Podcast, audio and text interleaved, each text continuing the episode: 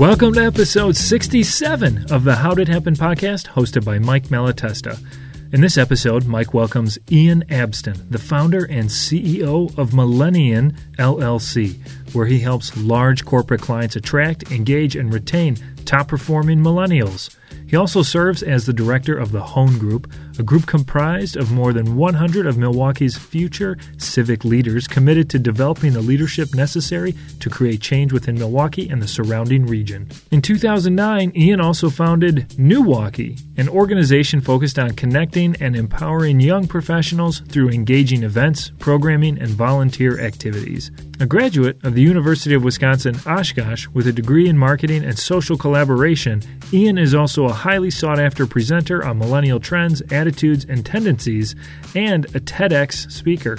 Ian describes himself as one of the wealthiest people in Milwaukee because of the relationships he's cultivated since moving to the city in 2009. A natural people person, Ian grew up in a small town and first used his connection talents in high school, where he arranged events that attracted friends to come to his house since his curfew time made it a challenge to venture to other venues. He continued that momentum in college, where he became known as someone who could create fun events and gather people together.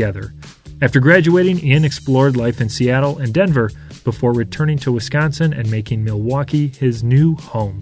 I'm Joe DiNucci, Mike's podcast producer and blog collaborator, and I've got a quick favor to ask. If you like what Mike's doing with this podcast, please consider subscribing on Apple Podcast or wherever you like to listen. You can also rate it on iTunes in less than 30 seconds by visiting mikemalatesta.com slash review. Your opinions will help us make the show as interesting and relevant as possible. Thank you. Mike and Ian cover a ton of great stuff in this episode, including his belief in the powers of small dinners, how to move past a thousand relationships that are less than an inch deep, why change happens at the speed of trust, how a book called The Medici Effect by Frans Johansson impacted his thinking, why lighting the Hoan Bridge is a new passion of his, and how the brain drain concept is affected not just by millennials leaving a city, but by retiring entrepreneurs and executives as well. So I get a lot of uh, word of mouth clients, and they all basically are just look at me and they say, "I don't get these kids. Right? They're here. We train them. They're here for a year and a half, maybe two years, and then they leave. Why are they so unloyal? I pay well. They do a, an employee survey, and people are too scared to actually um, fill out the responses honestly. You know, say, okay, we're going to take everybody to a brewer game once a year. That'll help the old company morale. It didn't do anything. Um, they just end up spending money. So we come in, we look, and we just find out like comes down to young people. They want to feel a part of something bigger. When you as a company do great work with profits, and then you look back at your employees and we say, and we invest in the Salvation Army. Oh, great, we're fighting homelessness. Cool. Can I volunteer for the Salvation Army? Your answer has to be yes. Uh, we are also going to help end homelessness by fill in the blank. That gets someone to think and buy into the bigger vision. This episode is brought to you by Hello Water. Hello Water is fiber infused with zero sugar, 5 grams of fiber, with 5 inspiring flavors. A fun and fresh delivery system to help curb appetite and promote gut health. Smile, laugh, live, love, and dance your way to a healthy lifestyle. Visit HelloWater.com to find a retailer near you. Hello Water, inspire health. And now, here's Ian Abston. Hey, everybody, welcome back to the show. Uh, as you heard in Joe's introduction, today I've got Ian Abston with me. Uh, I'm super excited uh, for a couple of reasons. One, Ian comes highly recommended to me uh, and was introduced to me by Denise Thomas, who was on an earlier episode and just just kind of crushed it. And second, uh, I'm an old guy, and Ian's a young guy, and we're going to talk about uh, different perspectives. And I, I think I'm going to end up learning a ton about what's happening in Milwaukee and what's happening in in the United States that that I may not be 100% on top of right now. So, Ian, welcome to the show. Thanks for having me. So, I start every one of my shows the same way, and that's with a simple question How did it happen for you? Great question. I'll Thank kick it off. So, I'm a I'm a people person. I would consider myself the uh, one of the most wealthy people in uh, in the city. And how do you how do you uh, gauge wealth? And I look at mine through relationships. I've got a lot of great friends. I work very hard on cultivating relationships. That is how I value success. Um, I do a lot of things for passion, for fun. I, I don't look at uh, at money as a, a motivator. It is top five, definitely top five. But um, so before I jump into um, how did it happen, I'll say how I define success. And okay. success to me is surrounding myself with the best people possible. So I'm I'm always a community guy. I love gatherings. I love hosting, and it started out, um, you know, in high school, as many many do. It was always, you know, what do you guys want to do tonight? And I was outside of uh, the little city I was in of Elkhart Lake of a thousand people. We were out in the country, so I always had a curfew. So in order to hang out with people, I always had to have them over.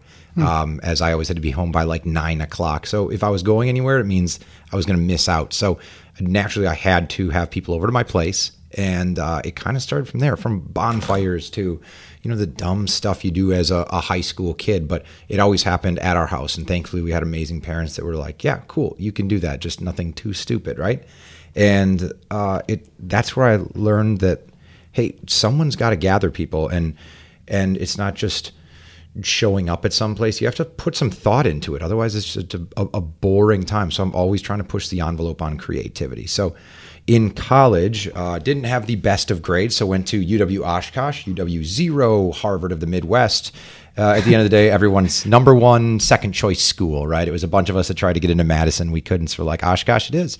And it was a lot of uh, parties and house parties, and all that was fine for the first couple of years uh, when you're there. But then in a school that size, you get oh, I want more. What else can we do? So we started throwing events and pub crawls and almost got kicked out of school because we had a little there was nothing to do in Oshkosh. So when we we launched a pub crawl, which soon soon turned into this it's still around today. We started 15 years ago. There's like 15,000 people that do this event on Main Street every year. But that was what sparked like, hey, there's a desire for people. They'll go in in masses to cool stuff if you create it. If you build it, they will come. So I got really into curating events and creating unique experiences um, for people moved to Milwaukee, um, spent a little time in Denver, then Seattle, then uh, moved back to Milwaukee because I was broke. Being close to home is good, and uh, it was the the largest city um, close to home. So uh, Elkhart Lake's about an hour away. And I moved here and I was trying to get plugged in. And Milwaukee is, at the time, very much a, a place of um, a lot of people that have kind of never left. Um, they might have went to a four-year university, but university, but they'll come back and they're these tight knit social groups of people that have known each other for years and years. So if you're a 22 year old, how do you integrate yourself into a city? And I started going to these uh, Fuel Milwaukee events. It's like the Chamber of Commerce's young professional group, and it it was cool, but it didn't do what I wanted it to do. It was a lot of like you met a lot of people from Northwestern Mutual that wanted to sell you insurance, and I, I just wanted to hang out, listen to good music, and do cool shit with great people. It was simple. So that didn't scratch the itch. And you tried to like, hey, have, what about we try this or this? And they, uh, the ideas weren't um, accepted. So we started our own thing. We called it NEWaukee. So about I think 11 years ago now, we started a, a, just a group. I got 10 friends together. They all got 10 friends together. Organized a, a band and a happy hour at a bar, and 100 people showed up. And we did it two weeks later, and 200 people showed up. And pretty soon we had so many people showing up to our events that we couldn't have them at bars anymore. And it was just uh, wanting great people to get together and go explore the city. So we'd always have it at a, a different location. And what was the agenda at a at a Milwaukee event as opposed to the fuel? Uh... yeah, I, I don't know if the we even had an agenda, and that was okay. great. We never had speakers. There were no sponsors. There was never like, "Hey, so and so from the bank is going to get up and say." So you never 10. okay. So you never felt like you were walking into a uh, uh, a setup. no, I mean cheap beer, cheap, great okay. people, some live tunes, um, and not to say the fuel events weren't were bad. They were like good. They started us, but like I wanted more. I wanted depth. I wanted relationships, etc and uh, they seemed very transactional. It was like, "Hi, here's a business card exchange." That wasn't mm. it, that doesn't work um, for for cultivating community. And I think they've like since done a lot lot lot better. The fuel event that engine has now grown um, and done better. But it was just you know you're 20 then three and you're rebellious. And you're like I want my own stuff. So we did it our own way, uh, and pretty soon people started taking notice. Uh, the city um, mayor's office was like, "There's 500 people gathering. I don't know what the hell for, but I bet some of them vote." We could probably work with these people because it's really hard to get the attention of young people. Um, so those events started started growing, and then since we couldn't do the bars and restaurants anymore because there's too many people, we had to get creative. Meaning, you had to look around and find what else in the city can we do, and um, we started. Then we created uh, an urban island beach party. So we took over Lakeshore State Park, which is this uh, state land kind of between Discovery World and Summerfest, and we threw a big festival there and we had done pub crawls in Milwaukee, and now those are still existing. So um, there's a big one that happens around uh, St. Patty's Day called the Shamrock Shuffle. There's I anywhere between 10 and 15,000 people that do that every year over St. Patty's Day. There's another one, Oktoberfest. Those still existed, and they were started with that in mind. Um, the night market, which is a super popular event right now. That was uh, we started that four or five years ago, um, and that was looking at Wisconsin Avenue. All the I remember we were in a room we didn't belong in. The mayor was there, the county, ex- uh, and everybody was sitting there. All these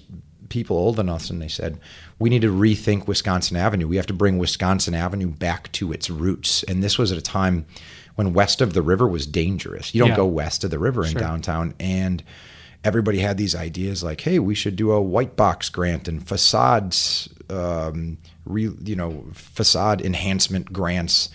And I'm like, that all sounds like bullshit. We just need to get people down to the avenue." And w- what is going to make you feel safe at night? How can we achieve something that brings young families, women and children in baby strollers down to West Wisconsin Avenue at night. And uh, one of my partners at the time was like, well, there's these night markets in like Shanghai and there's thousands of people and they're done at night. I'm like, great. So kind of copied that that concept. And I think we were the first night market maybe in the States, definitely in definitely in the Midwest. And it, it just took off. It grew and um, they do them four times a summer now. And there's probably 15,000 people on West Wisconsin Avenue. Now you look at the avenue and there's 250 new apartments, a new owner of the Grand Avenue Mall. The Bucks have moved into Westown. There's so much happening west of the river. And I'm not saying it all happened because the night market, but damn sure there were some people that came to West Wisconsin Avenue for the first time and said, "Wow, what if?" Yeah. And those what ifs turn into investment of time, people, energy, property, whatever it might be. And so that was the NEWaukee chapter, and we didn't know what the hell we were doing. We were throwing events, and pretty soon people are like, you know, uh, I don't exactly know what you're doing, but all my all my employees are going to your stuff, and I want to have my logo on your stuff because I want to use this as a way to attract the next employee. So suddenly we were kind of found ourselves in like suddenly we're this talent attraction agency where you go from throwing organic, authentic, cool experiences that help tie people to the city and meet other people. And then brands are plugging into us and saying, "Hey, I'm gonna, I want my logo on that," or "Can you curate some cool stuff for us?" And uh, we got into this really cool talent game and got to pretty soon take uh, an event called YP Week, which we started, and then launched that statewide because the WEDC came to us and said, uh, "Can you replicate what you're doing in Milwaukee in other cities?" Maybe. So now then we did, and now I think Milwaukee has about 20 cities they operate in uh, for YP Week, and it spreads everywhere, and it's very cool. And uh, so that was what what started me in like connections. Then I suddenly noticed I've got I love what we're doing, but it's it's kind of it's they're all they're fireworks. You put all this event, uh, all this energy into an event, and the next day it's gone. So you you know it's a firework. It's what do you have to show for a Yeah, firework like on the fifth of. July? Yeah, nothing. It's all it's all gone. Yeah, and they're still beautiful. They bring people together. But I noticed myself personally, I was getting the seven year itch. I was there for a while and had two great partners that could continue it. So I sold uh, Milwaukee to my two partners at the time. They so cont- Milwaukee was a real business. Oh yeah. It wasn't just Well, I mean, it, it was us in the basement of the Grand Avenue Mall at the time, just Yeah, wanting to like well, sure, do cool stuff because Yeah. people were coming, and then a business kind of formed with it. Uh, I wouldn't recommend that to anybody, but um, it happened, it worked, and uh, it, wa- it was beautiful, and and the city's better for it, right? Um, and a lot of people have met through it and got married through it, and shit is happening in the city because people have met at those events and curated experiences. Um, but what I noticed is where I was, as you get a little bit older, I'm like, mm, I've got a thousand relationships all an inch deep. I say hi to these people at events. hey, how's how's the wife? How's the kids? How's the job? Great. We should catch up sometime. High five. And uh, I was just hosting a lot, and I never got to sit and talk and have an actual in-depth conversation with any anybody because you're always, you know, something's always got to happen when you're hosting events. If anybody's done that work before, so yeah, you're on. You're always time. you're on. Yeah, you're yeah. on. Yeah. And then people treated me like that too. I was kind of like, oh, you're the event guy, and that was cool. But I wanted what else? What else? What's the next chapter? And uh, I started doing dinners. So I got 10 people together and we just do a private dinner. And some these are people that like I looked up to, my my peers and now deep friends because I started doing these dinners and having just peeling back layers of the onion on people and the power of wine and bread and and time uh, goes a long way. And suddenly I found out there is a need in this community to get the next generation of leaders. So NEWaukee's for everybody. Everybody can come and it's free. And I wanted to say, well, okay, let's pick out the the, who's the next one running the company? Who's in charge of the marketing department today? Who is going to be the CEO of your company tomorrow? And I wanted to start developing relationships with those people. The old adage of you are, you know, the average of the five people you spend the most sure. time with. So I wanted to start spending a lot of quality time with these these people that I look up to, and they found a lot of value with these dinners. I mean, Milwaukee, it's a small town, but it's incredible how people don't know each other at the same time. We're a, a, small, big city or a big, small city, however you want to look at it. But suddenly we were getting people together who are next generation business owners, you know, fifth generation, third generation. They will soon someday be leading the city because of, um, you know, what their family's businesses are and you find out they don't know each other and they live on the same block or their businesses are in the same high rise, but they've never actually, no one's brought them together. I'm like, oh, damn. They need a connector. Yeah, they do. They do. And um, I wanted to take my connecting on a big level and like, you know, focus it more. And pretty soon I realized like the power of what can you do when you get these people together and uh, we launched a group called Hoan at the time, which is now we're in our fourth year of Hoan, and there's uh, over hundred people who are members of it. We've got one person for each company, and some of them are next generation business owners. Some of them, like yourself, have started and sold a business and on to the next thing, and some of them are just people that we're placing bets on as um, rock stars within larger corporations that we think are going to be leading something, whether they stay within that company or elsewhere. But like we're betting on the people.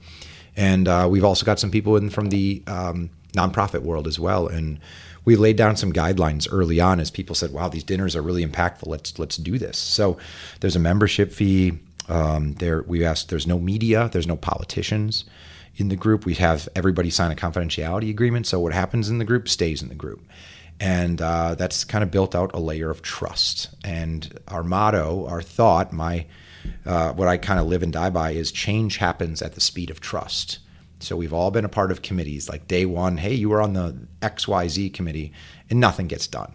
Well, nothing gets done because you don't know the people across the table from you. So, can we? Or start... only half of them show up. Oh, of course, of course, and because for a variety of reasons, we've all been a part of those committees, and pretty soon they they they they fizzle.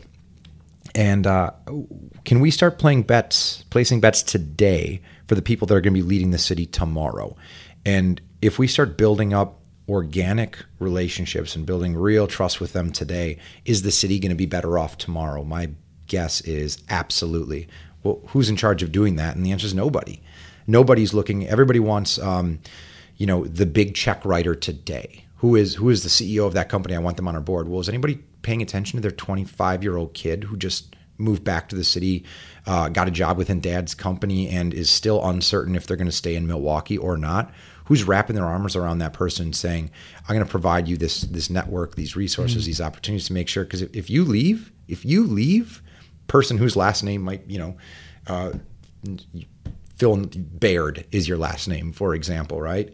And what if that person leaves? Because that's what's happened to a lot of Milwaukee's wealth. Your Millers, your Pabst, all your beer barons they've all got kids, then kids, then kids. So we're on fifth generation grandkids, and five of the 40 grandkids still live in Wisconsin, which means our wealth of community impact is diluted to, you know, 10% of what it could have been. So are we thinking deliberately how to engage and elevate the next generation of talent? And I'd say that's where I am today. Um, of what I'm trying to do is figure out um, how we can make sure Milwaukee succeeds going forward by building trust amongst tomorrow's leaders today.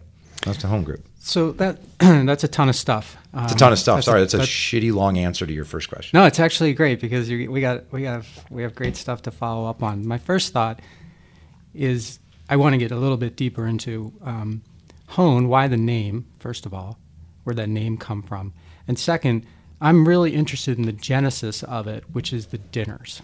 Yeah. Um, I'd like to talk more about sort of who you had around the table and when you first started having this idea. The reason that it, it's so interesting to me is my wife and I do something similar. Not we haven't grown it into Hoan. It's Yeah. still it's still a small thing, but we bring people together who uh, don't know each other typically, but know us, and six or eight at a time, and it's just been a phenomenon. I'm a horrible networker. I like those the, the, the fuel events that you were talking about. Yeah. I would die. Yeah, yeah. I die at those events. I'm like on the wall. Uh-huh. Like, how can I get it? Yep, how can I? yep. How can I say that I sort of check the box and then get the heck out of Yep. here because I don't want all these people coming up to me with these. They're all not. not they're all nice people, but coming up to me with these with all they're interested in is whether I can write them a check or not. Mhm. Um, and that it's just not for me. So these events give give us an opportunity to, you know, not just have really great conversation. You can really get to know people, sort of maybe more than an inch deep, like you said, um, but also bring uh, bring people together who um, wouldn't otherwise have spent, you know, a few hours together, probably ever. Mm-hmm. Um, so yeah, could you could you take us into the how that how, how that actually worked when you first start, sort of started it? Well, uh, first of all, you're spot on. The, the the when you think about a dinner, like six to eight is perfect. That's the same. That's the perfect amount of people that can all participate in one conversation. If you have ten people, you you you dissect the room into two. So what you guys do, it's that's exactly it. Bringing people. It's what we all yearn for in life right now. In a, in an age with social media, where everything is this public thing, sometimes it's just slow down, turn the phone off, sit at a table, and have conversation with people you might not know, and find the commonalities um, of everyday life, and talk about.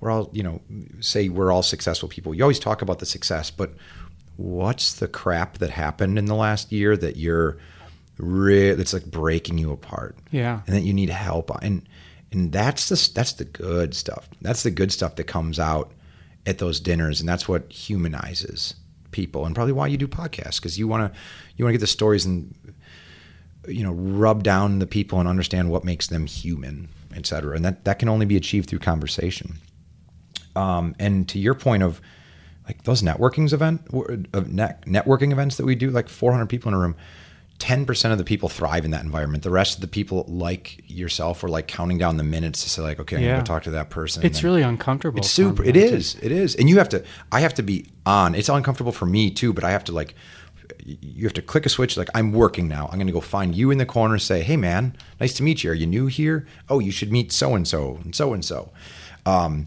but most people networking events suck and like let's just let's just be real like most networking events like if it's if something is called a networking event zero chance i'm going anymore like zero chance because it it's it's painting a picture to me that like i don't i don't want to network i want to like show me a cool experience show Yeah. me something You want a relation work. yeah, yeah, relation work. I want a relation work. So, um, so the dinners. That's uh, that's it's just the most powerful tool we have, and the exchange of ideas, the exchange of wisdom. Um, I read a book. It's called the Medici Effect, where it's basically talking about how ideas spread, um, and the thought is like. Um, when you think about Galileo and a lot of the very famous mathematicians, a lot of them like grew up in the same city, same generation, and they learned from one another because they would all gather in these city squares and have conversations and learn. And that stuff can only happen if people are in the same area uh, and showing up again and again and Yeah. again and challenging each other's ideas. And um, we've curated this group, and I don't share names because everything's uh, Yeah, yeah, confidential, but a hundred different different people from a hundred different companies. There, we have a fifty percent diversity requirement. So there's got to. It can't be if we're going to build the next generation of leaders. It can't look like today's leaders. It can't be a bunch of white men. Uh, the stats have have shown that diversity is the foundational building block to a great society. You need to take in ideas from other people with different backgrounds. That is how you get to a, a, great community. So we have to make sure we're good at that, and that's not hard, man. I mean, or that is hard, I should say. Like when you look at leaders, it's really easy to say, okay, we've got all these corporations, and who's going to take over that corporation? The firstborn son, mm-hmm. right? So it's a bunch of people that look like you and I that are taking, but there's some brilliant people in the community that are hidden that are absolutely hidden when you look at minority females in milwaukee um, there you could probably like there's 10 of them that we all know because they're always in the business journal they're on 25 different boards but who else beyond that and how do you find out about them and and what we've discovered is man there's a lot of really good talent that you and i just don't know about. And part of that's corporate america's fault because when you are a talented african american female a corporation doesn't want to elevate you because you then become uh, a target for the next company that wants you to leave. hire you away. Yeah, yeah. yeah. Okay. I mean, you're gonna get you're gonna get job offers like, oh, people have diversity requirements to hit, and they're like, oh wow, look at this lady on the 40 under 40. We wanna, she would look great in our company. I want I want our logo on her on her shoulder. So um, we want to make sure the the conversations are diverse, um, both you know right and left uh, on the political spe- spectrum, uh, as well as like you know what you look like and how you think and how you were raised. So what these these uh, obviously don't happen at someone's. I'm thinking they don't happen at someone's home. They do. They do. I think okay. that's the beauty of it. Yeah. Yeah, and it's and it's. You said you you've got hundred, but it's still ten at a time that are at the event. Mm-hmm. Okay, so it's yeah. so someone determines or the host determines, or how does that who determines who's going to be invited to a particular yeah so we curate that um, okay. and basically we find uh, everybody picks uh, one month they host and we do dinners there. We'll cater it in we'll take care of everything because man cooking sucks. I'll, I'll, say that. Like part of the problem with why people don't host dinners and um, it's the prep and the time and et cetera. And we also find out like i've done this as well. We just bought a house. Oh that's a beautiful dining room table. That's a beautiful patio. I can't wait to host and then you, and then life gets in the way, and pretty soon all of a sudden it's Packer season and summer's over, and you're like, we didn't have anybody over yeah. on our patio this year. So we found out people are kind of like get excited about it. It's like, oh, we get to we just remodeled the kitchen. I can't wait to show it off. So we get to, you know, do that and it gets people in the in the spirit of like having people over. Um so also it you get to know someone when you're dining in their home. Like I love Carnevor, for example, right? Best steak ever. But can I are we going to have as in depth of a conversation if we're sitting at the table in Carnevor um, with people all around? Probably not. My guess is no. But if you're at someone's home and you're like the dog runs by and then the kids in the other room, like you get to understand who that person is as a human, and that's that I think is is beautiful. And let me touch on something else where I think you asked the name of the Hoan group. We named it after the Hoan Bridge, which is I thought that, but I didn't want to assume that. Yeah, and, and it's very much bridging the generations um, and, and building a bridge between people. It, it, multiple metaphors on there, if you will. So it's really the perfect name. And with the the name Hoan, what we've also realized in think about executives today. Um, they're very very busy people, and then they retire, and a lot of them leave Wisconsin. And with that uh, departure from Wisconsin is all the wisdom so if I can identify one big issue, there's two issues every community has. One is talent, two is brain drain. And I'm not saying brain drain like young people leaving. I'm saying brain drain as in our community's elders leaving without departing their wisdom onto the next generation. Because of the internet, because of Facebook and Instagram, we're trying to make all these beautiful little posts, but I want an opportunity to sit across from a table from a Rich Meeuwsen who grew Badger Meter insanely profitable and to a great company and started the Water Hub. But I want to know the dirty, like, tell me about failure. Tell me about that time you tried to do that thing that didn't work out, but you know we didn't hear about it because you might go to the the the big luncheon and he's going to answer a bunch of questions but he's going to answer those questions generally on behalf of his shareholders um, for the company. But all right, let's get on a personal level. Like, tell me about that nonprofit that that, that blew up because you couldn't find funding, or that that line you tried to launch that didn't work because of X, Y, Z. That's the good stuff. Yeah. that I want to know. And can we create that environment where that wisdom can be transferred along from today's leaders to tomorrow's? And we've also discovered like they really want to tell that story. They're actually interested in in mentoring us but we haven't given them the good platform or, frankly, asked uh, well enough. And there's a big pr- problem with our generation. I do a lot of work in the millennials, um, which I haven't even touched on yet. But the big problem is they just we look we're looked at as narcissistic, and um, we want to results too fast, and we're not willing to like take the time to build up the relationships to to get to where we want to be in life. And I think the current generation of leaders kind of looks at us kind of side eyed, saying well, I'm not willing to put in the time if they're not.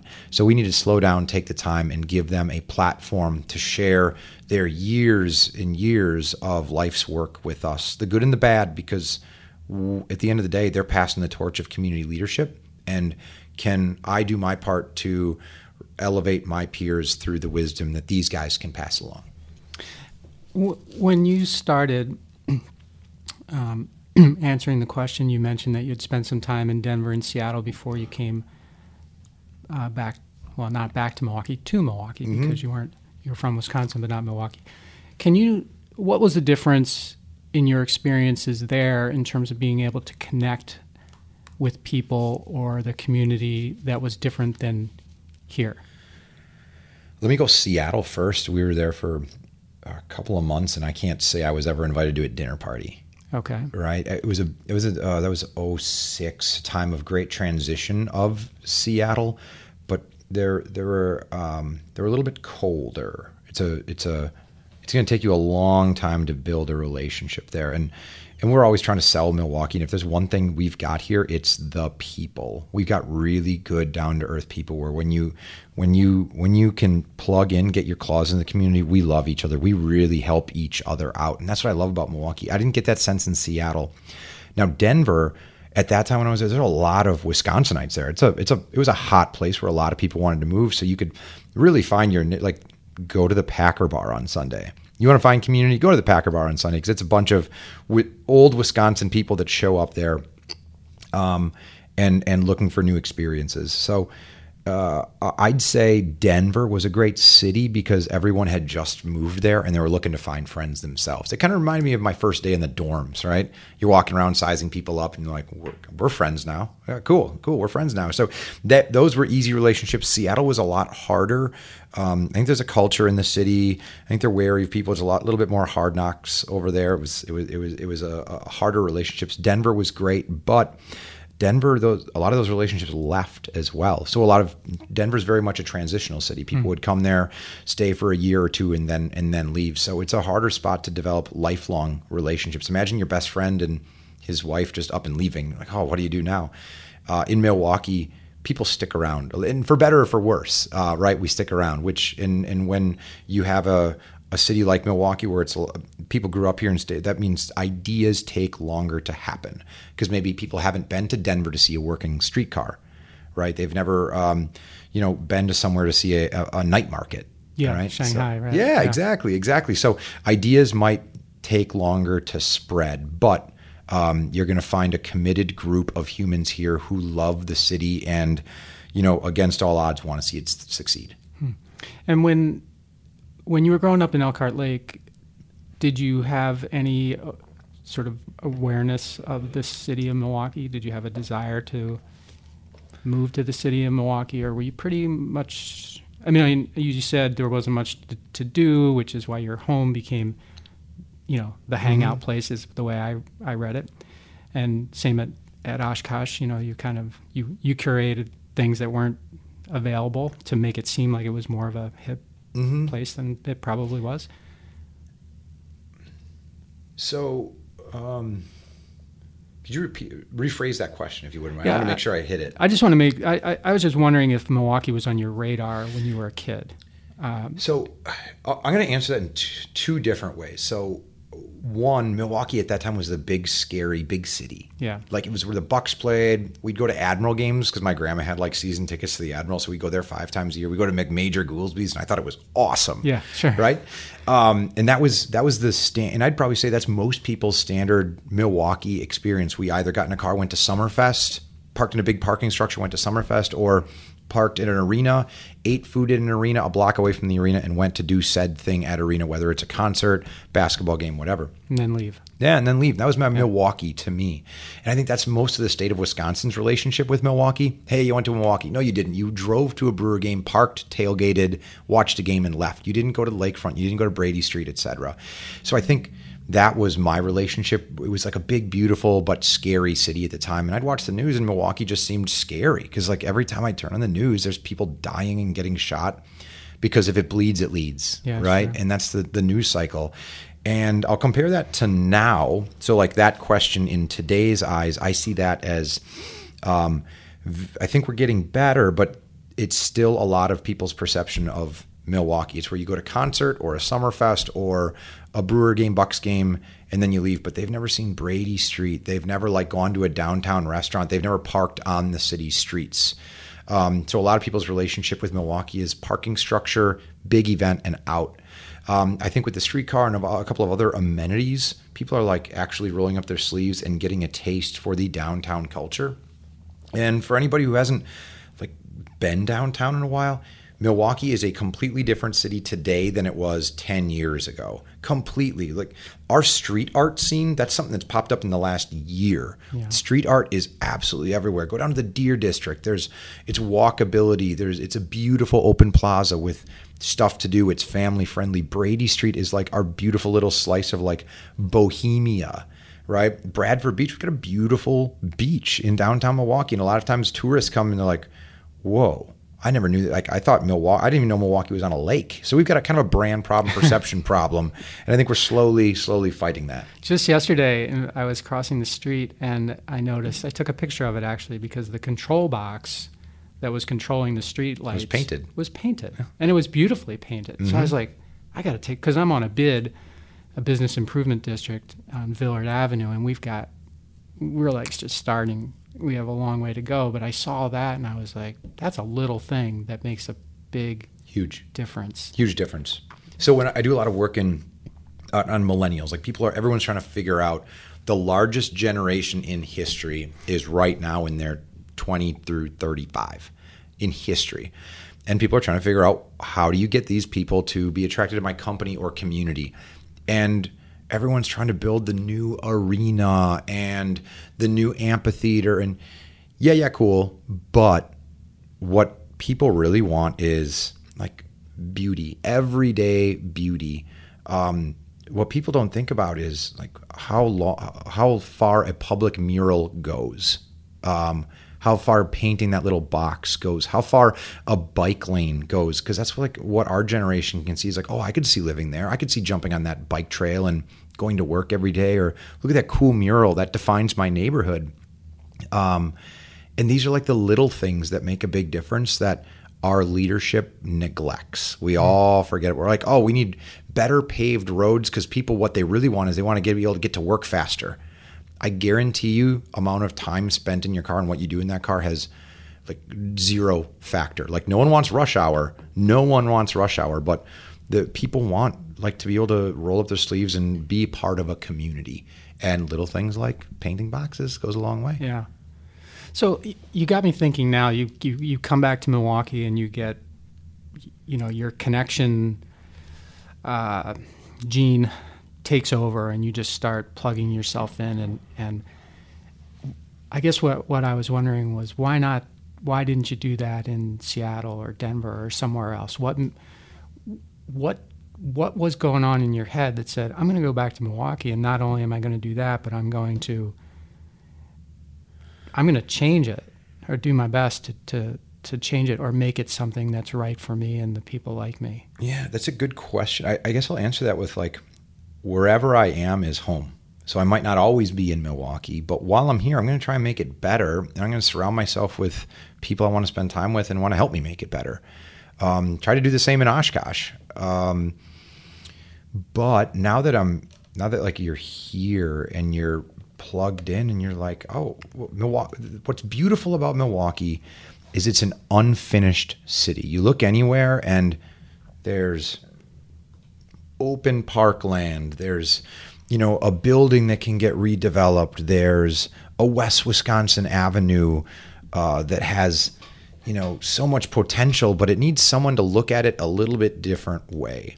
I don't think I could go to Chicago and have the same impact I've had here in Milwaukee. In Milwaukee, we've been given a lot of access. I'm very much an entrepreneur at heart. I'm not going to like just join a committee and kind of hang out. I am. I want to change. I want to like. I'm very much against the status quo. I want to roll up my sleeves and just mess something up just for the sake of it. Um, I'm a starter. I'm not necessarily a finisher, right? It, which is what I'm learning about myself. Um, I get excited about starting and creating and building. I'm not interested in like continuing, like perfecting the craft. Um, and I've learned that. You're a visionary, not a not what I call what EOS or Traction would call an integrator. So you're a, I don't know. I call it quick start. Yeah, quick, start. Quick start. I get you- very bored very easily. quick start. Yeah. So Yeah. you need people behind you that can Yeah, that can make sense of. Totally. The- I, yeah, I've got yeah. buddies buddies that are just so they they love like process Right. and finding how to streamline things. I'm like, I don't care. That was a cool event. It was it perfect? No, but it was pretty darn close, and I'm good with that. So, what can we do next? What park can we go take over next? What what warehouse can we drop into and give people a holy cow experience? That's what I'm into. Um, we did something at. Uh, um, Bradford Beach this summer. We, we launched it. We called it just the secret event. We didn't tell anybody where it was. We just had to meet at a location. We Ubered everybody over there. And uh, we took them to Bradford Beach and we had a long dinner for 100 people and bonfires at Bradford Beach. And all night people were just taking photos and like laughing. And there was a musician there because people had never experienced Bradford Beach at night before. Well, you ever think like when you're ever at a beach at night? Well, if you go to Miami, the beach life doesn't start till 8 p.m. because it's too hot to really be on the beach. So Yeah, sure. they've got a nightlife scene there. They got cabanas set up and everything is beautiful. And we like no one's ever done it in Milwaukee, so we don't do it. No one's applied for a permit for a bonfire on Bradford Beach. It's like, okay, just do it. And that's the kind of stuff that gets me excited. And you, can you show someone different, someone a different side of Milwaukee that gets them excited here? And now you're like, you know, why why do you what you can do this in Milwaukee for now now like I love showing people Milwaukee. It's kind of a passion thing I do and I kind of do it for free most of the time. If I see someone who's, hey, I just moved here two weeks ago, like, oh shit, I want to introduce you to this guy, this guy, we're gonna go to dinner here. I take pride in that because man, if no one wraps these people up and shows them Milwaukee, they're gonna go to a Bucks game and the art museum and have dinner at you know Mason Street Grill because that's what it, it says to do in the In the- tourism yeah, book. right, right. Those are all great things, but let me show you what the locals do. Let me show you like how how I live day to day. Of course, I'm going to go to the art museum four times a year when there's a new exhibit. That's beautiful, and I'm so glad we have that. But I want to show you like the like Nessun Dorma in River West, which will never show up on a a Google search. I want to show you the best chilaquiles brunch that there is that you'd never know about. I'm going to take you to the cafe at the plaza to eat at the open air section, which you'd never know about because they don't have to advertise because all the locals already know it's there. That's the kind of stuff that gets me excited. So let's let's pop out in Milwaukee for Yeah. for a minute. Um, you're you're uh, you're an expert on millennials. You are mm, one of few and maybe only one of my podcast guests who has had a TEDx talk, and I believe that was in North Dakota, Fargo. Fargo. Yeah. So, let, talk about your work outside of here. Yeah. So actually, everything I've been talking about doesn't even pay the bills. Are like this is my passion. My passion is Milwaukee making cool stuff happen. Um, here's what I get to do for uh, to pay rent, etc. So. Um, I started the the Milwaukee piece, and I've got all this data, and I understand what makes people tick. And um, I started doing a bunch of research and finding out, hey, what what makes our generation react and do uh, what they want to do. So for a day job, um, communities and corporations hire me, and I get to come in and consult and tell them, here are the trends. Here's what our generation is spending money on. Here's what's going to attract them to your either community uh, or your company, and here's what's going to keep them there. And what I really like to focus on what's going to keep them there. So when you think about your average company, they have a an attraction budget, which is how do we get people to work here? What companies don't have is a retention budget. If you ask anybody in HR, any company, hey, how much do you spend on uh, to retain employees every year? Well, we don't even have a bucket for that. What do you mean you don't have a bucket for that? You spend all this money to get them here, but after you get them here and you've trained them and you invested all this time and money and resources in them, you don't make sure they're happy after year three. So the the analogy I like to use is think about Sprint or Time Warner Cable, which is now whatever the hell their new name is. AT and T. Yeah, yeah. Spectrum. There's a Spectrum Yeah, out there now Spectrum, too. right? Yeah, Spectrum is what they go. So by, yeah. if you have a problem with your bill, you call them up and you complain. And they're going to play phone tag with you for a while, but eventually within 30 minutes, they're going to get you a manager and they're going to say, you know what, sir, you're right. I am going to take this off your bill and I'm going to throw in a free months of Showtime, whatever it might be. And they're going to make sure they keep you as a customer. And here's why it is eight times cheaper to keep someone that is an existing customer than to go out and find a new customer eight times cheaper to keep someone who's already happy with your service, not even happy. Do you know how hard it is to change a bank? Like, you know how hard it is to change a cell phone to a new carrier? It, it takes a lot of effort. And they're not willing to spend a little bit of time at work to keep your current employees happy. And I'm not saying give them $10,000 a year, but what are you into? Is me giving you a, a, a free membership to the art museum or send you to the company Bucks ticket suite a couple of times a year so you can take your buddies? Is that going to like when when the next offer comes? What's going to be differentiating? Everyone has healthcare benefits, dental, 401, all that's the same shit. None of that matters. Everyone has to do it. Standard practice. What is the thing you can invest in today that's going to make your employees brag about you? And that's what I try and work with my clients on because no one thinks about that way. Um, and it can be little things. So some of my clients, uh, one cool thing, one, we have a building, downtown building that's a client, and they said, well, how do we separate ourselves from all the other buildings? At the end of the day, we're selling square footage. And we found out they are having a problem with, um, they ran out of conference room spaces. And oftentimes they have people trying to book conference rooms and they can't. So we said, why don't, you're on the river. Why don't you buy yourself a pontoon boat, call it conference room number three? Any tenant can book it. Any tenant can now use it. And now they've got a conference room number three pontoon boat with their logo on it. And every day someone's on the river. Not only on the river, but they're taking photos mm. of themselves in the river. And they're just branding the building, branding themselves, branding the companies that are in that building. What did that cost them? $30,000. They're going to have the boat for 10 years and 10 people a day use that and brag about it. What makes you brag about your company? One client of mine um, buys their employees NFL Sunday ticket because it's a blue collar workforce. Some of them have like this NASCAR un, like unlimited, but that's something they like invite all their buddies to at home and watch NFL Sunday ticket on their couch. And they're like, "Hey man, how'd you afford this?" And like my company paid for it. Rexnord or whatever it is pays for this, and you have now just not only retained that one employee, but you've turned that employee into uh, a recruiting tool because they're telling their friends who probably work in the same fields as they do how badass your company is. You've just made your employees brag about you, and it cost you 110 bucks a year for NFL Sunday ticket. Like, what's that thing they can take home and say, "I work for you because of this"? Sure. So what's so people bring you in, companies bring you in. What's the number one or number one or number two things that they're saying to you? Because I I'm just imagining, right? They're saying to themselves, "Oh crap, we got a problem. We have to. We we're having trouble recruiting or keeping um, millennials." Um, we don't know what to do, but it's not our fault. I'm thinking. Mm-hmm. Um, so I'm just curious. What do most? So why do they? How do they get you? Like what? What is it that prompts them to to to get you? And then what are the first things that they say to you when you come in? Yeah. So uh, I do a lot of speaking engagements, like keynotes, et cetera, and they'll generally come in. I, I get a lot of word of mouth. Uh, I actually have a terrible website for a guy with a marketing background. I have a terrible website. Um, Cobbler's son has no shoes, or something around that analogy.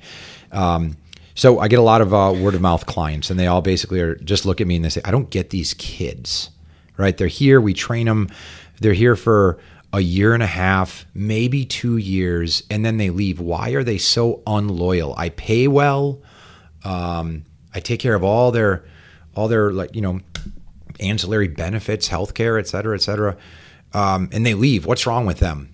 That's Yeah. when they bring. Okay, cool. So if they're all leaving, what's wrong with you? What is wrong with you? And most people who work for a company don't have the balls to look their CEO in the eye and say, "What's wrong with you? How come the company culture here is so toxic that we've got 45% turnover in the last year. What's going on? So we find out um, here's how it works in corporations. A bunch of old white guys get in a room and say, hey, we've got a talent problem. Um, let's form a committee, right? Committee. Uh, and let's get to the bottom of this.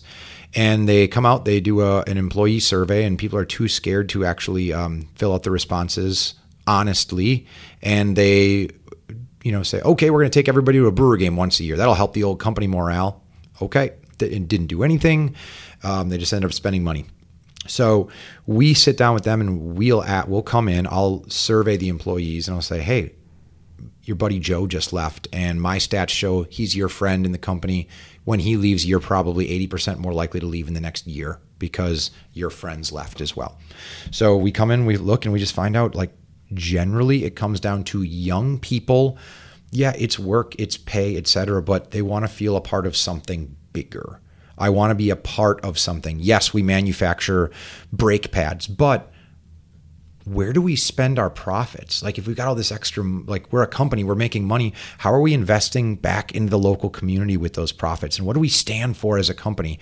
Yeah, we make brake pads so people are safe on the roads, but then this is what we do in Milwaukee. We we serve these things, and can I get involved with those things? And when you as a company do great work with profits and then you look back at your employees and we say and we invest in the salvation army. Oh great we're fighting homelessness. Cool. Can i volunteer for the salvation army? Your answer has to be yes. And actually i will pay you to volunteer you for the salvation right. yeah so three days a year we as a company are going to go volunteer for the salvation army.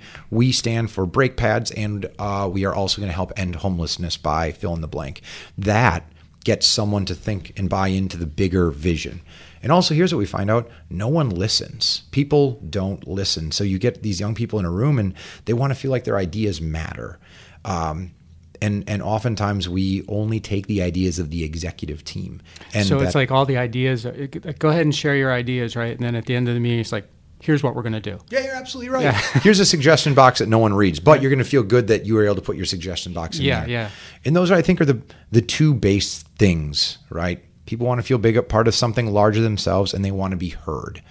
Uh, and if you can do those two things, you're you're going to be good to go. And all things else equal, um, all equal. Everything else, like you're going to keep more employees and turn your employee like get a retention budget. Make sure you're paying. You're you're thinking about your employees throughout the year. It gone are the days of, hey, here's your ten. You've been with us for ten years. Here's a pin 15 years, here's your pen. At 25 years, you get the Kohler jacket with the Kohler. No one cares anymore. No one wants any of that stuff. You have to, you have to, people are making up their minds immediately of, ooh, new job opportunity, et cetera, et cetera. You have to constantly be reminding young people that you care about them. Um, and you you you want to keep them as a happy employee. And also think about this: people, no matter what, some people are just going to leave. But make sure they leave on a good note so that when they leave and they someone's like, "Hey, how was that place to work for?" They still have a positive thing to say about you. And guess what? They're going to leave that next company as well and make sure that 2 years later they're going to consider you again. That's all part of retention strategies. So when you get pulled in uh, for an engagement or uh, brought in for an engagement, how you you must have a sixth sense about these things by now. How long does it take you from the time you sort of show up before you know what the vibe of that company is? Oh, I mean, you know, instantly. I'm going to check out their website. I'm going to look at their social media. Um, I'm going to interview a person or two before they go in who's an employee and get an understanding because the executive team is generally so disconnected with your average workers that that's generally the problem. So, but it takes, you know, who look around the room. Who's in the room? How many men? How many women? Are they all white? Um, is it actually the executive team, or am I just there to check a box? Oh, we went through millennial training check that uh, box. Sure. You know, so I mean, that's corporate America, and there's it's kind of the way it works. So you got to, un- I can understand. And if if I'm in there and it's like a box check, I'll give them ten percent of my actual mental capacity. But if someone's like, Ian, we honestly have a problem. We need your help. Can you can you help us dissect this? I'm like, I'm I'm in all day.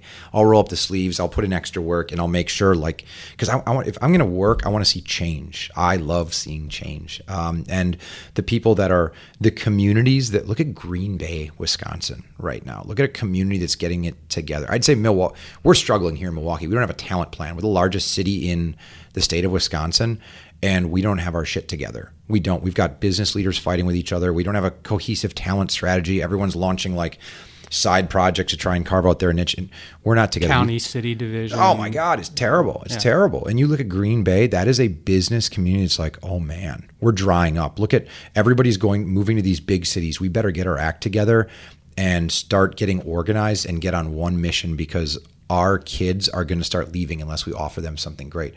Titletown, they've now attracted Microsoft. No one from Microsoft is in Milwaukee. We've got 10 times the population of Green Bay. Why are they there? Because it's a good community to get to get stuff done and work in. And they can go to one meeting and the leaders will leave that meeting and say, okay, here's our tech initiative moving forward. We're in. Um, Milwaukee needs to get it together. Um, you, Madison killing it with the tech scene. Impressive stuff coming out of there. So you can see the cities that that have it together that are really working towards it. And i want to help shape milwaukee and get us there but we've got a leadership problem right now. We've just got people not not communicating taking their ball going to their corner. And uh, it's cool to see a community like green bay which only has a football team right? And and they're they're organizing and the national companies are paying attention to it and investing in them. What has to happen to to break that division? To in your in your mind, um, how do you get the right people? I mean, what has to happen? I don't want to plant the seed for anything. How- has to well, happen? not to throw it like we just need to we need a plan. We need to listen. We need we, we've we've continuously put the same leaders around the same tables for 20 years with the same results.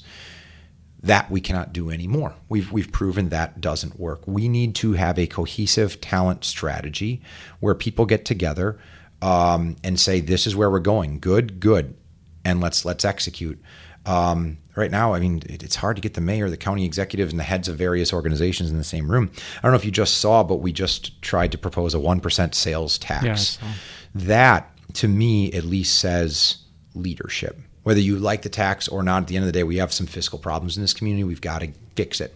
That is getting the leaders of various organizations together and at least jumping on one plan. And that's something that I'd say is a step in the the, the right direction um, what we need to do is a, we need a talent strategy. We need it's not free. It's not cheap. Nothing good ever is. We have to be willing to spend and invest money in talent. And people are looking at the mayor and saying, "Fix it. Why aren't we growing in population?" Milwaukee is not. We are stagnant. We are population stagnant. And if you take away the growth. You'd growth, think it wasn't that way when you see all the cranes, construction and yeah. stuff. You'd say, "Oh my gosh, we must be we must be importing." Talent everywhere. Yeah, right, right, right. There's displacement, but there's not population gain. You take away the growth of the Latino and Hispanic communities in Milwaukee, and we are looking like we're the next Gary, Indiana. Right? Well, Population the just United is, States as a whole, probably yeah. too. Well, so the work we're doing, the rural areas are are depleting. Yeah. Right. Your farming communities used to be fifteen thousand, and there was one manufacturing company in there that supplied the entire town with jobs and retirement. That one company didn't respond to a shift in the market, and that entire town dries up. Therefore, all their kids are now moving to other cities where there's opportunities. So we're in a talent grab right now. Uh, right now, the stat is fifty percent of America lives in cities or in the metro area of cities. By 2050, in only roughly 30 years, they're thinking that number is going to be between 75 and 80 percent. 75 and 80 percent. So you're looking at a 25 percent jump of people moving into metro areas. Um, that's for a variety of reasons, but a lot is the agriculture businesses are drying up and the small towns um, can't be supported anymore. So, with this land grab of humans that we're currently experiencing, what are we doing to grab them? And our answer is we've just built a new Bucks Arena. Yeah, And if you'd ask most leaders in Milwaukee today, they'd probably say we've got the world's largest music festival in Summerfest, and we've we've got a new arena. I love the Bucks Arena, but when you look at Summerfest, let's get real. Who outside of the state of Wisconsin knows about Summerfest? Chicago is like, what's that? We've got Coachella. I've never heard of Summerfest before. yeah. I get that all the time from Yep. people that aren't aren't here. Oh yeah, it's the biggest one in the world. I'm like, mm, Never. Why have I never heard of it? yeah, never heard of oh, okay. Because we're blowing smoke up of our own asses. That's why. And we've got all these corporations funding. well, it's two weeks long. Yeah. But, uh, It's a which is- state fair of yeah. music festivals. God, I love Summerfest Yeah. as a local Sure, guy. yeah, yeah. I, I like to go and support it, but man, we need to shake that thing up. We need. Uh, there's more opportunity over in that little section of Milwaukee than anything because it's ten days long and then kind of it goes away. And then what? Nope. Once a year. So this talent thing, who's responsible for that? That's the issue. Other communities have created a talent arm which is we need one person from every corporation getting together and saying, here's our problem. Oh, we've all got interns coming in. Well, let's share them. Let's share them. We need to sell people on Milwaukee, not just on Briggs and Stratton or Northwestern Mutual. We need to sell them here. And other cities are creating that. Our we we can't get out of our own way. So people look at they say that's the mayor's problem. To well, no, the mayor's problem is like make sure your streets are safe and the budgets you know even. What's visit milwaukee? Well no they're they're responsible for heads in beds. They're responsible for tourism. What i've come to realize is no one is responsible for the actual brand of milwaukee. And when you're selling your community to the world like we're about to do for dnc who's actually responsible for like what milwaukee is? And the answer is nobody. Hmm. the answer is actually that should not be the answer. Oh clearly not. Clearly not because it's new who, who's the mayor of talent in our city? And um, I'm finding other communities, states are, are doing this. Um, and we just haven't. We haven't because there's so much infighting. We're fighting. We're fighting. We can't get the up until I mean, when you think about it, the the we couldn't get the mayor, the county executive, and the governor in the same room. You know that that's that's our problem in right. Milwaukee. We've got these long lasting relationships and feuds and I think they they bleed into stuff. And and someone like I, I just moved you know I'm relatively new. I've only been here for 10 years. I'm looking around like why do we do it that way?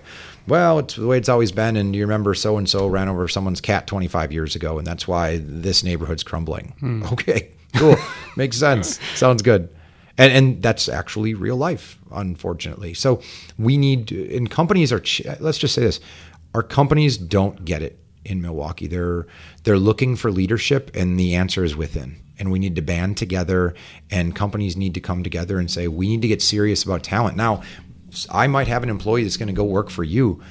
Um, in two years, and I invested a lot of time and energy and reason. But it, it, at the end of the day, as long as that employee stays in Milwaukee and doesn't go elsewhere, that's a win. Yeah. Much like I was saying, the retention strategy for companies, we need a retention strategy for our community what are we doing? Yeah. And the answer is, I don't know if you ask most executives. I feel like that always starts with a vision that then is supported and funded. You know, if, if no one has the vision, then everyone has their own vision. And yeah. when everyone has their own vision, you're probably not going to get very far. Mm-hmm. Someone has to, right? I think. No, you're absolutely you're absolutely right. Now, who is it to have that that vision? So one of the projects we're working on right now is we're trying to get the Hoan Bridge lit up. It's a big initiative we're trying to work yeah. on because I've been to other. The skyline is everything. You're with this little phone in your pocket changes life. Everyone's taking photos, and changes your people touring your city into people that are now promoting your city. If you can give them cool experiences to take photos with, that that is all it. So uh, uh, we're on a giant push to light up the Hoan Bridge and make it into a giant LED interactive light display and art display because um, we know what skyline shots do to um, the national and international perception.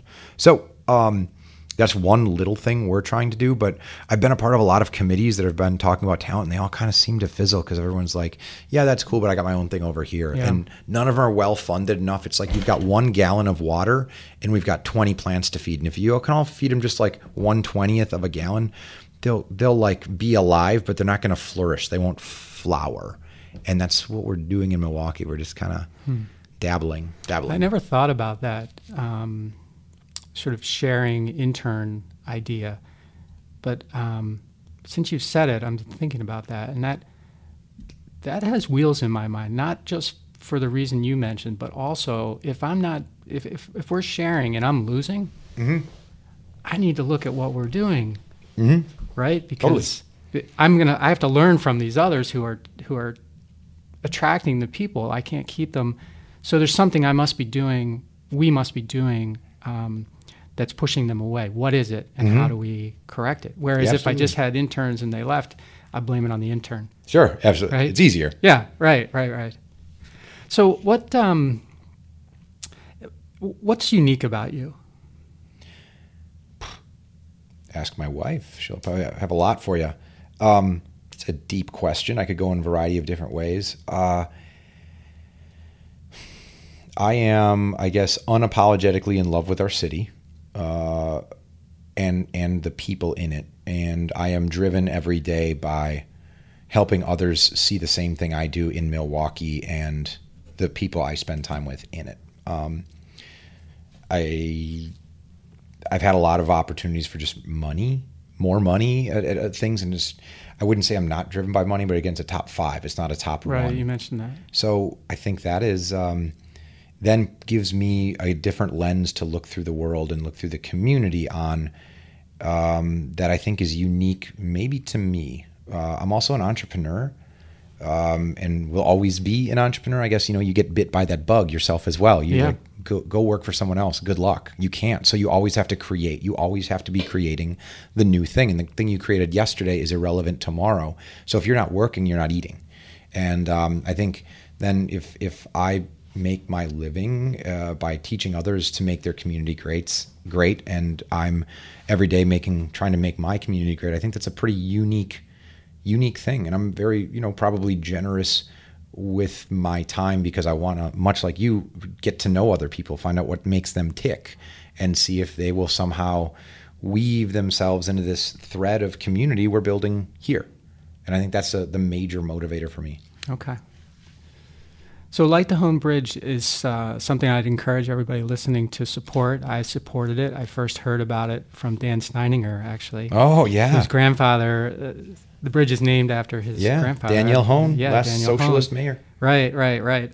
Um, but I hadn't heard of it before. I have seen a lot about it Mm-hmm. since that time. It's kind of like you know, I guess it's one of those like you buy the car and then you see the car all the time. Like Yeah. I just wasn't just wasn't resonating with me. But I'm glad this is how how far along is that to the goal? Yeah, so our total goal is 4.5 million. We've just raised about 1 million. Um, you can buy a light uh, at home and dedicate it to somebody. It's 25 bucks. Go to lightthehoan.com and you can just buy a light and participate. So it we completely did it the opposite of most fundraisers in in the community where um, you know, unless you have a good chunk of change, you probably aren't able to um, participate. But here it's, you know, you get a permanent light on the bridge and you go to lightthehoan.com and you can see your light and your dedication and your photo to your, the, your, your favorite people. And uh, that's, that's the cause. And I'm really passionate about it because I see a different Milwaukee than others maybe do. And there's a lot of, there's a, Milwaukee is electric. There's a lot of energy down there, but there's a lot of people that still have the, if it, you know, Milwaukee's where crime happens. Only Yeah. that's still the lens they have. There's so I a wanna, lot of that, Yeah, yeah. I want to help paint a new picture of our community uh, and let you know there's a lot of great people here. And just roll up your sleeves, get plugged in. You'll be as amazed as I am every day by the amount of people doing amazing stuff who love Milwaukee that want to help you as well. Because that's at the end of the day, Milwaukee is its people. Yeah, the bridge is nice, the Bucks are great, Summerfest is awesome, but at the end of the day, what separates us from the communities next door from Seattle and Denver is the people here care. They care about you and uh, they care about uh, the community. So there's a great support system. Okay, so last question. Uh, you were you were my first guest to enjoy uh, some Hello Water. Hello, water. my sponsor. Fiber Uh, you had the you had the uh, Smile, which is the mixed berry. What Mm-hmm. did what did you think? Uh, it was delicious. It is just, just the right size. It's a little little guy. Um, get your fiber from fiber infused mixed berry, no sugar, three grams of fiber. I don't even know like I don't know what fiber is, but as now I'm like 36, everything's like, oh, you're 36 now. Here's the vitamins you need, and there's a bunch of fiber in it. Yeah, So yeah. I'm like, I don't know what so that is, every- but it's sort of like everybody's dehydrated and everybody's fiber deficient is the way Yeah. I, is the way I understand it. yeah, it sounds very much, very much. So I just I've been messing around on like some different diets as I get because like the same thing I used to eat when I was 20 now makes you a fat ass at the age Yeah. of 36. So I've had to like really been thinking about the diet. So I just like experimented with some keto stuff. So like Mm-hmm. um, now all of it's like basically I don't follow it anymore, but like take the top half of your sandwich off the bun, right? Cool. And now you go into the nutritionist space and like, okay, if you want to eat like that as it's good for my body, I feel better and like whatnot. It's it's fiber seems to be one of the things that they're all like, you need more. It's like the trend right now. It Yeah. is, it is a trend. So uh, I haven't seen it. They just don't want you to get it out of breakfast cereal anymore because you got all the sugar. Yeah, that right. comes along with it, Remember, right? like growing up, they're just like, eat this crap. I used, I grew up on like McDonald's and Cheerios, Sure. and if you look at that, you're, and maybe it's fine We as a kid, but yeah. I- but when you look at that now, you're like, wow, Yeah. what we know about nutrition today. So, uh, yeah, it's cool. It's very good. It's very good. So uh, go get yourself some Hello Water. I got the mini fiber infused. Get Yeah. after it. Very good, Ian. Thank you so much for being on the show and sharing, sharing your stories. Absolutely. Thanks. Thanks for listening to this episode of the How Did Happen podcast, where we believe that success doesn't happen unless you make it happen. You can subscribe to the podcast on Apple Podcast, Google Podcast, Stitcher, or wherever you like to listen. And while you're there, please rate it and leave a comment as well.